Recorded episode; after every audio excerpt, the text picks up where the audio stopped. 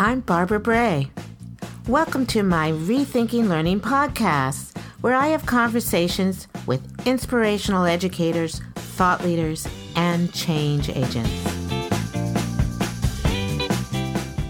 I have someone here today I've been wanting to talk to for a long time, mainly because I've known her forever on Twitter. Meredith Johnson. Hi, Meredith. Hello, Barbara. It's great to be here. Oh, I'm so excited. I've, I've been learning a little bit about you, and I can't wait to share that with my audience. Are you okay if I just uh, kind of boast about you a little bit? Oh, that would be good. That would be wonderful. Thank you. Boasting is good. so, Meredith has over 40 years as a teacher, a principal, and an administrator. And I say now connector of book lovers through social media. That's kind of how I met you. Yes, it was. Right? Uh, quite a few years ago now, yep.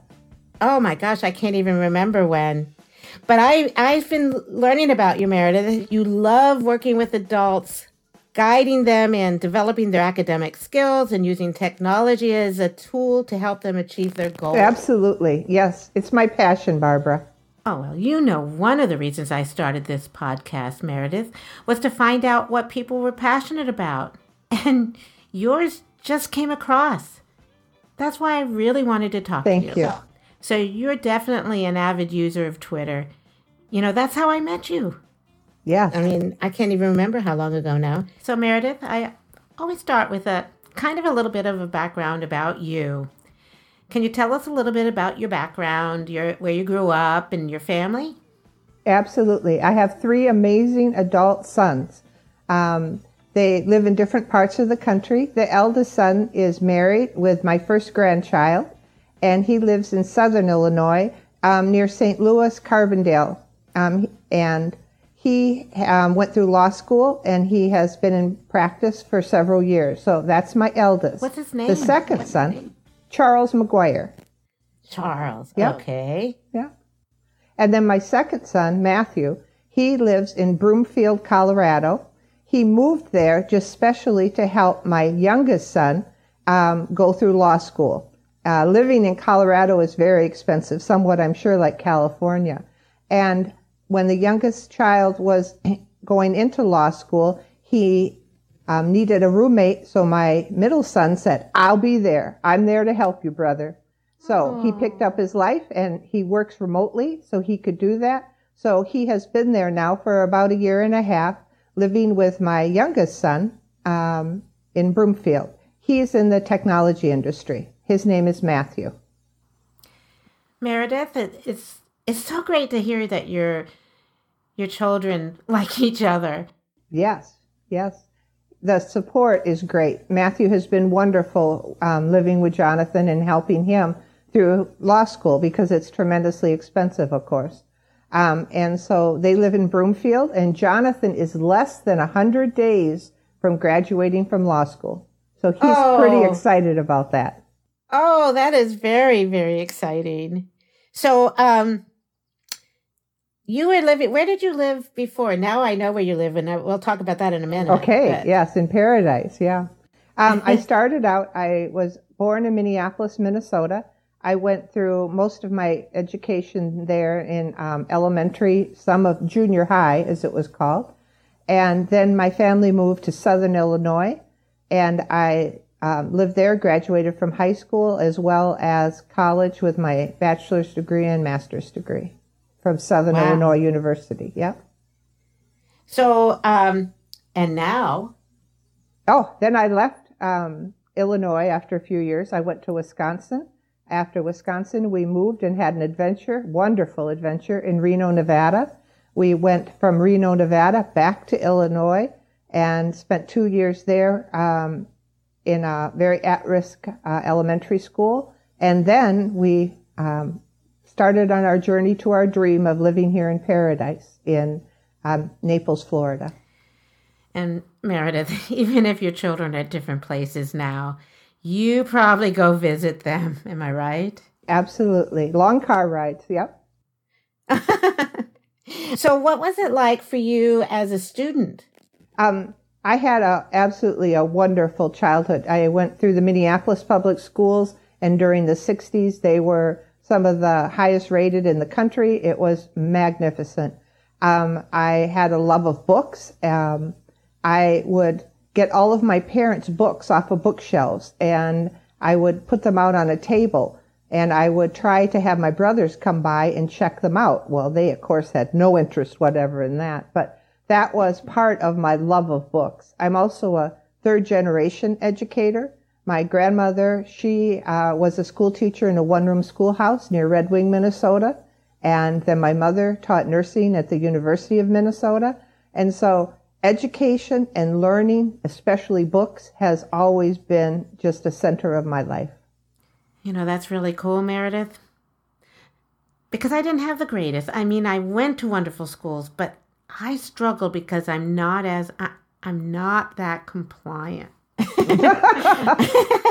I don't know if you knew that about me, but um, I realized that the only way I could get through school was to do school. Uh huh. And and a lot of it wasn't really creative for me. Uh, you know what?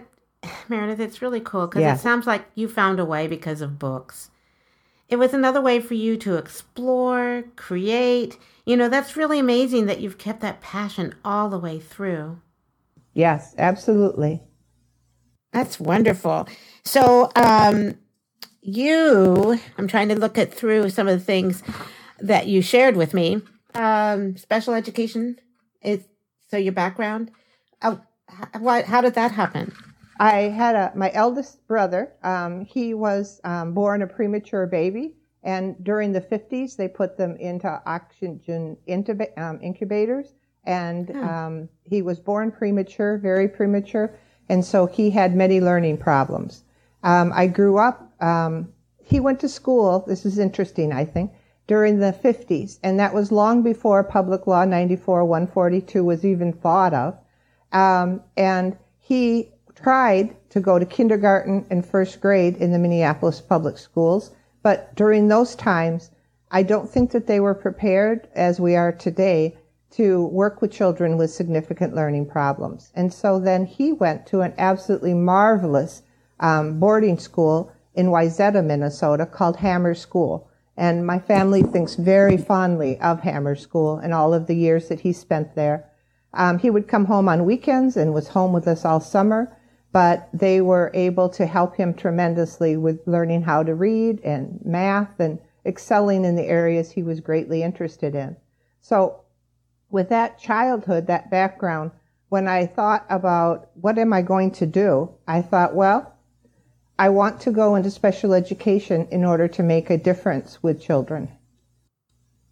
So, did you go to visit that school?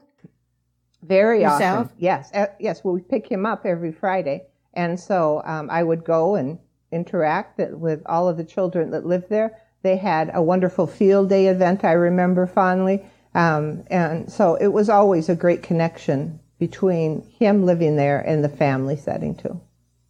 Wow. So, I mean, it seems to me that um, if he hadn't gone to that school, oh, I is I that can't. what really did it? I mean, oh yes, absolutely, yes. Wow. Uh, he but had then, he had very interesting aspects where the areas that he was interested in, bicycles and stereo equipment, he could talk with any adult uh, about that for hours on end. Um, and then other areas he had significant challenges with. Um, but I think without the schooling and learning how to read, that would have put him far behind. It's wonderful he well, the, had that. So the school, I mean, it's not still around. Is that still around? That um, I have. I think they moved it from the setting where it was in Wayzata, Minnesota, but it would be very mm-hmm. interesting to find out if it still is in place. But there's been so many changes to education since the 1950s that my guess is that it's not. But well, the idea that they start they allowed him to look at what he's passionate about, and that's what he was able to explore is kind of the things that we've been talking about. Yeah, absolutely. Very true, Barbara. You're right on wow. with that one. So, where did you start as a special educator, or where did you go to school, and where did you start? Mm-hmm. I went to um, Southern Illinois University and I picked up both an element, um, a degree in elementary and special education, a joint degree. I uh, picked up two degrees in three and a half years so that I could get busy. That's how I am. I'm driven, and when I make up my mind to do something, it's okay. What do I need to do? Let me jump through those hoops. Um, and then I taught in Carbondale, Illinois, which is also a university town um, for my beginning years in education. In um, at that time, it was a resource room, and then in another setting, it was a self-contained classroom. The self-contained classroom was what really spurred me on to the master's degree, where the children were with me all day long. They were um, only allowed away from my elbow for 30 minutes at lunch, and otherwise, I tried to get them to go to music class or to go to art class. I thought that that would be a good way to start. And um, some of them tried, but they, the teachers soon sent them back to me. And so um, that encouraged me to work on my master's degree. It was in educational administration. And then I also um, had an endorsement as a special education director. And so all of those life experiences were what really encouraged me and drove me in the directions that I went with my own education, which then opened doors for me all of the rest of those 40 years that came after. That's amazing. Um, you kind of knew that the only way you were going to make changes is if you became an administrator. I mean, you, and it looks, you know, the life experiences that we all have, a lot of times some people don't really understand. This is, it takes you down different roads but you can always look back. That's why I wanted you to look back and to kind of share because I bet you some of the people on Twitter don't know some of these things. oh, no. No, they don't. What I want to do is capitalize on the people on Twitter to try to uh-huh. help them be that spark however I can. And so talking about myself, and I didn't even do that for the first maybe two to three years on Twitter. I didn't think mm-hmm. anyone wanted to know about me. I wanted to sh- learn about them. How can I help you? I know you did that. That's why I'm talking to you because I think it's important to have your story out there.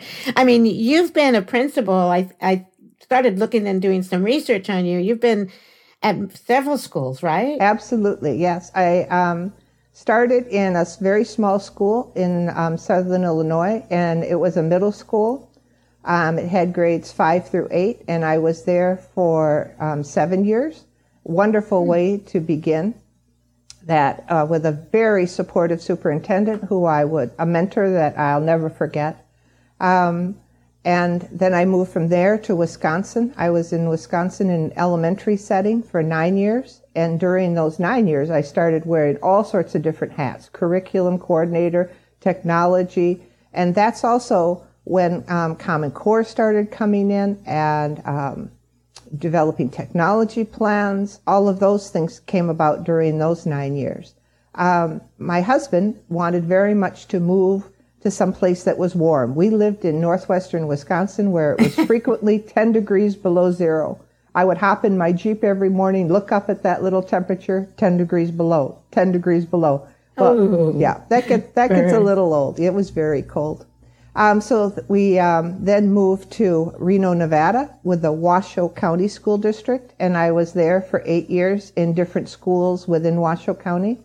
Um, that was a fantastic, fantastic um, opportunity, and I met excellent, just amazing teachers all along the way. Um, so having those memories of them as I sit here and reflect back, those are cherished memories that I have. Um, from Reno, we went, there was a nationwide search going on for, um, it was um, school improvement, and states would have funding in order to have um, educators who were turnaround principals. That was just a phrase. Um, and I had done that and with an amazing team of educators in Reno and been very successful. And so then um, this school district in Illinois also hired me as a turnaround principal. And I was there for two years working with an amazing group of educators who did indeed turn that school around through their dedication and huge hard work. Um, when you have one of the schools that's performing in the lowest 5% of any school in the whole state of Illinois as an elementary school. Um, it's extremely challenging to help that school turn around and have the children succeed and not have that um, school to prison pipeline that is so damaging that we see in so many places. And so now those educators, they communicate with me often, often on Twitter, sometimes on Facebook, um, and they share with me absolute joy at the results that they see in those individual children. So wonderful. Um, that's that's th- amazing. Yes. Then we decided to um, start our dream and of retirement. And so we moved to uh, Florida near the Naples area. I live actually on the Isles of Capri, it is called. And that sounds like paradise. It is paradise, Barbara. It is. Um, I try to share pictures often on Twitter so that it hopefully helps people go, oh, wow, look at that ocean. And um, I worked the first year here for the Collier County School District in a semi administrative role which helped me transition into not being um, a principal any longer. So that was in the special education um, realm of, of education, and that was a great role to have for that one year until I decided, okay, I've walked those hallways enough. I'm ready to begin retirement. I thought. You're never going to retire. I don't. But well, you know, it, it's different. Uh, when you get to a certain point in your life, it's like um, you've been so passionate about this and helping people that you decided just, I mean, just knowing you on Twitter and never talking to you, I could see it. Oh, that's wonderful. That's wonderful that that's how it comes yeah. across. You don't, you can't always be sure, you know, when it's a social media connection, but I'm glad that that's how it comes across, Barbara.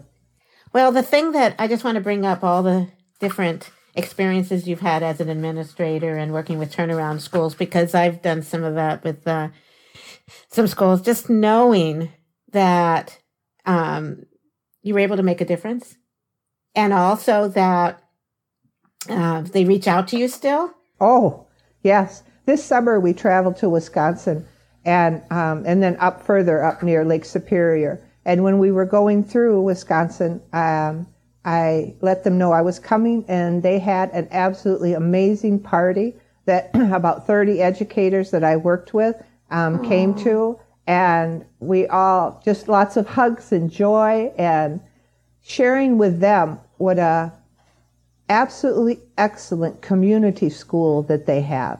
When you go to so many, you find out what makes that school work. And um, the school in Wisconsin was just a group of educators that were just like family with each other. And to be able to share with them the fondest memories I had, it was just fantastic. Uh, well, not everyone can say that. they don't always go back. Yeah. and um, I, I hope you share some of the stories on, you know, your website too, because – I think it's not, I mean, you've, you're right now into uh, sharing books and every, what other people are doing. But before we go into that, I wanted to share why, and because I know why Twitter means a lot to me and social media a lot means a lot to me, but why does it mean so much to you? I think that social media is the way that I can remain connected to other educators who are so passionate about what they're doing to try to do anything that I can to help them. Um, sometimes uh, it's just a graphic that I post, and I love sharing graphics. Absolutely love that because I think the graphic um, can express, a, it can extend the words that are in a tweet. And so frequently I try to share graphics that hopefully spur someone or a resource. Something that I started about 15 years ago was using Diigo, D-I-I-G-O dot com in order mm-hmm. to save all my bookmarks because many years ago I would move from one school to another school and the bookmarks would stay on that computer and I thought, "Oh no, this this will never do." So I started using Diigo and when you have all of it bookmarked with tags from 15 years ago, the the very best articles, um, the very best books, uh, when someone needs a resource on something, boy, it just takes me a second to pull that up and share it with them. So Twitter helps me stay connected, and hopefully the main emphasis is on helping others. Well, you do. Um, I'm, you know, it's funny. I uh, love it when you kind of join my Twitter chat because what I always see is you have these graphics that are really unique and and the resources they always um, help spur and prompt the conversations. So uh, you you have a wealth of knowledge, and I don't know if it's from Diigo, but I think you're still doing that in some other ways, yeah. right? You're connecting. Yeah. Yep. Thank you, Barbara. So um, you told me something about you how you got started in Twitter, and you were at a conference in Dallas. Oh, in the middle of a snow ice storm. I think that ice was six to eight inches thick when we were traveling from the airport to the hotel that night. Oh, it was something else. Ours was one of the last planes to land. And what happened? So, I mean, how did Twitter come in? Okay. Um, we were in a hallway waiting for one of the sessions to begin, and the um, technology coordinator that came with us from the district, she said, "Are you on Twitter?" And I said, "Well, I've heard of it." She said, "Here, let me help you." So she took my phone, she connected me with Twitter, and even the numbers at the end of my um, Twitter name, it's MJ Johnson 1216. M- MJ Johnson was taken. And so the 1216 is the address of that school that I worked at when she helped me that day. Um, so I started my Twitter journey then. Um, and about a year later, I was trying to figure out Twitter chats. And I just, boggled my mind. I could not figure it out. So I asked someone at school, Oh, what you need to start using is TweetDeck. That will help you tremendously. Oh, okay, all right. And I started using that and there, boom, away I went. That was the key that helped me figure all of that out. It's funny how, you know, you're kind of afraid to jump in until someone kind of nudges you, but you're now the nudger. In fact, um, you're doing something now that is amazing. It's the Book Camp PD. Do you want to tell us how you started that? Absolutely. Um, I was getting close to retirement and I thought I would really like to start a Twitter chat. What could that Twitter chat be about? How could that reach out to people? Um, I noticed the ones that existed and I, I took months trying to decide what it was. And I finally decided that the key would be professional learning. I don't call it professional development anymore because I don't think people get developed. You are on a learning journey. Um, so, um, Bookcamp PD came about because I thought through professional learning, how can you do that using Twitter? And I thought of all of the amazing books that I saw being shared. And I thought, hmm, it's great to share books but part of what needs to happen is those collaborative conversations about the content of the book and how each teacher is doing in rolling out and implementing those ideas that they're so tremendously excited about. How's that going for you? And that's what started um, Bookcamp PD. When did you start that? Oh, I think it was two and a half years ago now. Wow. And it's so big now. Well, it started with a chat, and then I uh-huh. thought, well, I need to have it mm, broken up in a month section, and so we, I started with um, book tasting one the first week in a month, and then followed it with shine the spotlight that had teachers brag about what they were doing with the concepts related to the book and then the front porch swing, which is kind of a throwback to the past, where on warm summer evenings, neighbors would gather together and share stories on their front porches. And so the front porch swing was always part, center of those kind of great conversations where friendships were developed. And so the third um, week of the chat focused on a book was that front porch swing. And then it was wonderful to have the last weekend, weekend of the chat with um, the authors joining us. And you, um, we focused on your book. Um, Kathleen was the one I think that was there at that time who was available. But each author is then encouraged to come on and join. Now we um, switch the books up every two weeks um, rather than every week. Wow. I, I'm sorry, every month. Every month. Yeah. So, um, yeah, it's amazing because I've seen what you've been doing, but I didn't realize that there were these four components Well, that with was every previously. book. Yeah, so now it's different. Now it's different. Now it's evolved into because I wanted greater voice. I wanted to help others become leaders on um, Twitter, just as Connie Hamilton, oh, bless her soul, helped me become more involved and understand the different aspects of it. Um, and so now it is two weeks that we focus on a book. The first one is with a guest moderator, where the people who participate in the chat volunteer and sign up to be the guest moderator for the books. And then the second one is with the author, whenever the author can ag- agrees to come onto the chat. And I'd say Oh, three fourths of them do. Um, and so, in order to um, have voice and choice from all the educators that participate, there are um, surveys that go out before, long before we start them, and so the educators can go in and vote on uh, 36 books, and which ones have the top eight are the top 10 are the ones then that we focus on. So it's not my decisions. It's no publisher's decision. I think that's very important that educators see there's a wide variety of different books that are involved in Book Camp PD based on their interests and what they want to learn more about. So how do you come up with the 36 books they choose Oh. from? That's wonderful.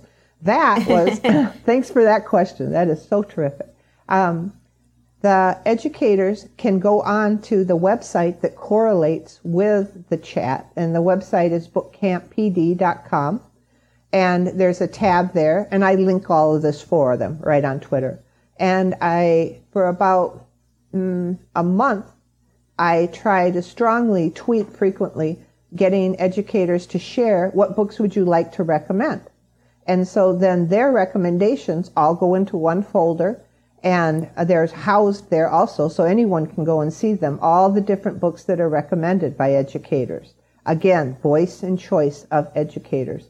Um, then when it comes time for a survey, they're already all accumulated there from what educators have shared and then that's how the survey, the books in the survey are selected. Oh my gosh, this is going to be fun. I'm just curious now because you've been doing this two and a half years. Look how big it is. It's growing every day. It really is. Oh, so is there anything? I mean, right now you have people choosing the books. You have them doing two weeks. Uh, do you have anything else kind of spurring in your mind? That's a great question. What I try to talk with technology people that I meet on Twitter about is how I have hopes and dreams of how Twitter will actually evolve over time. Um, I started way back in the times when AOL was just beginning, and that is almost 30 years ago, no, 23 years ago now. I have oh, seen Gosh. social media advance so much, and so I realize what Twitter is today will not be what Twitter will be years from now. It will evolve as well.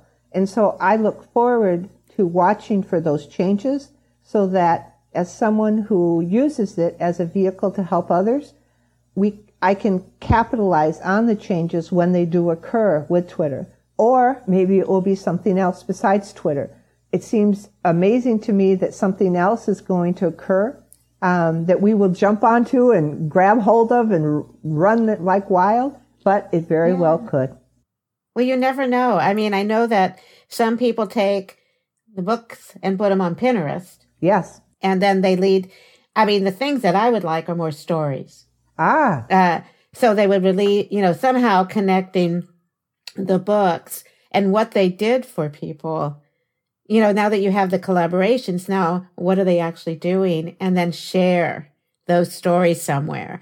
Because to me, um, that's what I'm looking for. Well, Barbara, I always like to know I'm what, writing down that idea in my head right now. That's wonderful. That's kind of a combination of shine the spotlight and front porch swing, all rolled Yes. into one to have um, people share that. And the website, you see, is one way where those stories could be um, housed.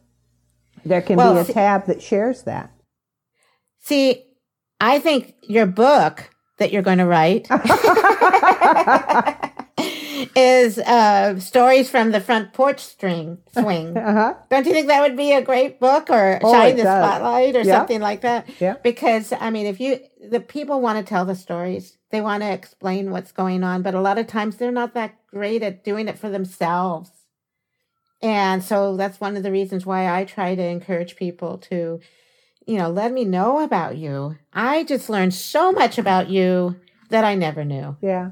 Well, there's a yeah. there's a story that I would like to share, and that is one day I was talking with another principal, and she said, "Meredith, there's this person I want you to meet. I think you would be the best of friends." Well, I was far too busy being a principal day in day out to have a close friends that I had connections with.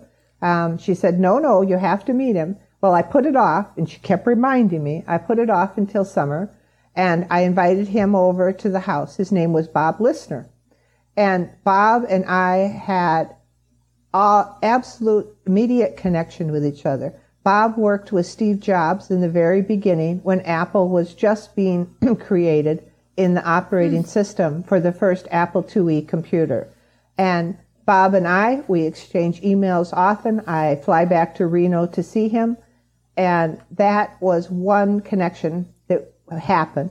Um, Bob also I was working in one of the elementary schools and Bob, I really need some computers. And he said, Oh, I will go and work with this business and re, reframe the computer and dust it off, whatever they do. And he had then six computers in every classroom within about two months. So, oh my gosh. Yeah.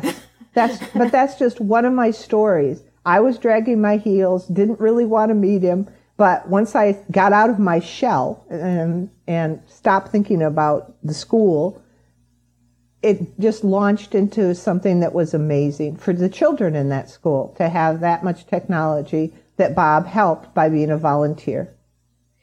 Oh, that is amazing. Uh, you know, the it's it's really amazing the connections we make. Yes. And um we're all most of us as educators are just too busy.